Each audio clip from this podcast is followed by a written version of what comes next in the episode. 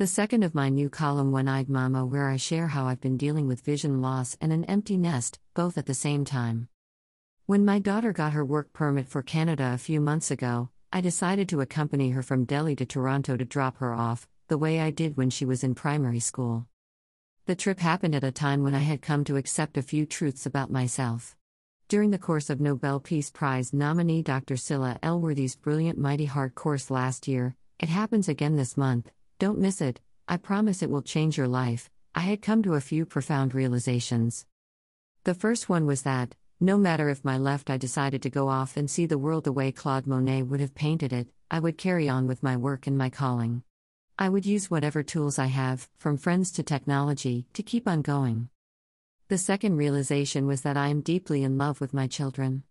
Not just a mother's biological protective instinct towards her child, but an obsessive, all consuming sort of love that fuels most of my actions and all of my ambitions for my life.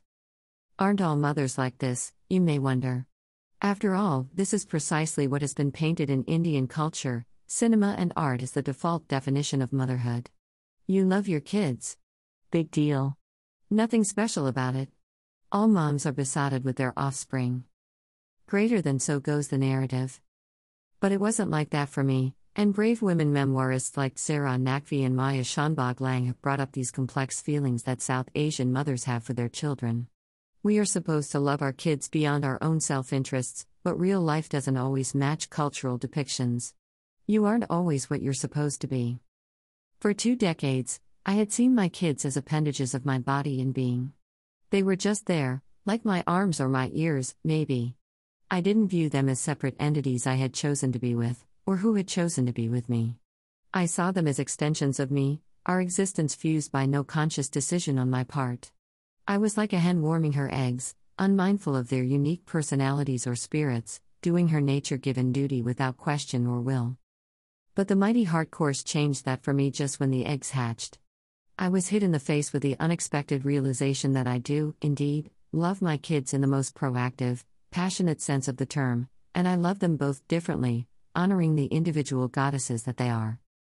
Suddenly, my relationship with them changed.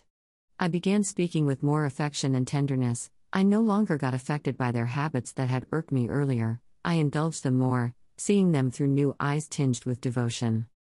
And just like that, just when you begin to be grateful for all that you have and see the brilliance in God's work and gifts to you, they are gently taken away. I asked the universe why this is so. The answer came so that you do not confuse the mirage for the miracle. Situations are temporary. The lesson is love. Greater than my I lost its sight. My loves moved out. It was just before Christmas in Toronto, and my daughter and I stayed in a short term rental while she hunted for her own place and a job. I pampered her with encouragement and care, acutely aware of our limited time together. When she finally got her own apartment, her friend helped us move her belongings out of our shared space into her new one. I returned that evening to my own empty, hollowed out rooms. I would be spending another week there alone before returning to India. Now that I loved my daughter, the evening was racked with sobs. Now that I loved her, I missed the heaps of makeup in the bathroom. Now that I loved her, even the mess I once complained about became a sacred memory I longed for sentimentally. Now that I loved her, her loud music and constant noise left a louder silence that burned through me.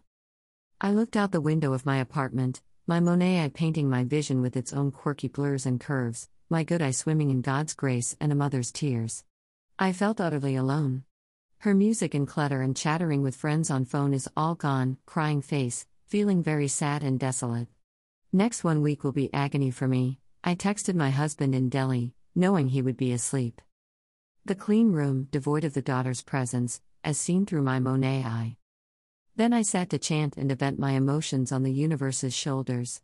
How can I just let her go like that? Why did you give her to me only to take her away? How will she manage without me? I wailed. She is a child of the universe, came the reply. She is capable of infinite magic. She is here to fulfill her highest purpose and greatest mission. Who are you in the face of this divinity? Wow. Yes, of course. Who am I? I bowed in humility. It is my privilege that these kids were born to me. I do not own them, I am merely the universe's instrument to bring them to life and set the stage for them to express their true glory. Now that they're grown, I must step back and let them shine their light. There's a devotional song that my family sings during Diwali or religious ceremonies in India. It's an arti or prayer that has many variations. The most common one in Hindi has about a dozen stanzas, all ending with the refrain of Om Jai Jagdish Hare, dedicated to the Lord of the universe, referring to Lord Vishnu, whose avatar was known as Krishna. Towards the end, this stanza always give me goosebumps. Tana, mana, dana, body, mind, and wealth. Sab kuch hai Tara, everything is yours. Tara tuchko arpan, I offer yours to you. Kia lagamera, what is it of mine? Om Jai Jagdish Hare, Hail Lord of the Universe. Dash. As I grow older and ever more grateful, there are more and more occasions when these lines play over and over in my head. I offer yours unto you. What is it of mine? O Krishna.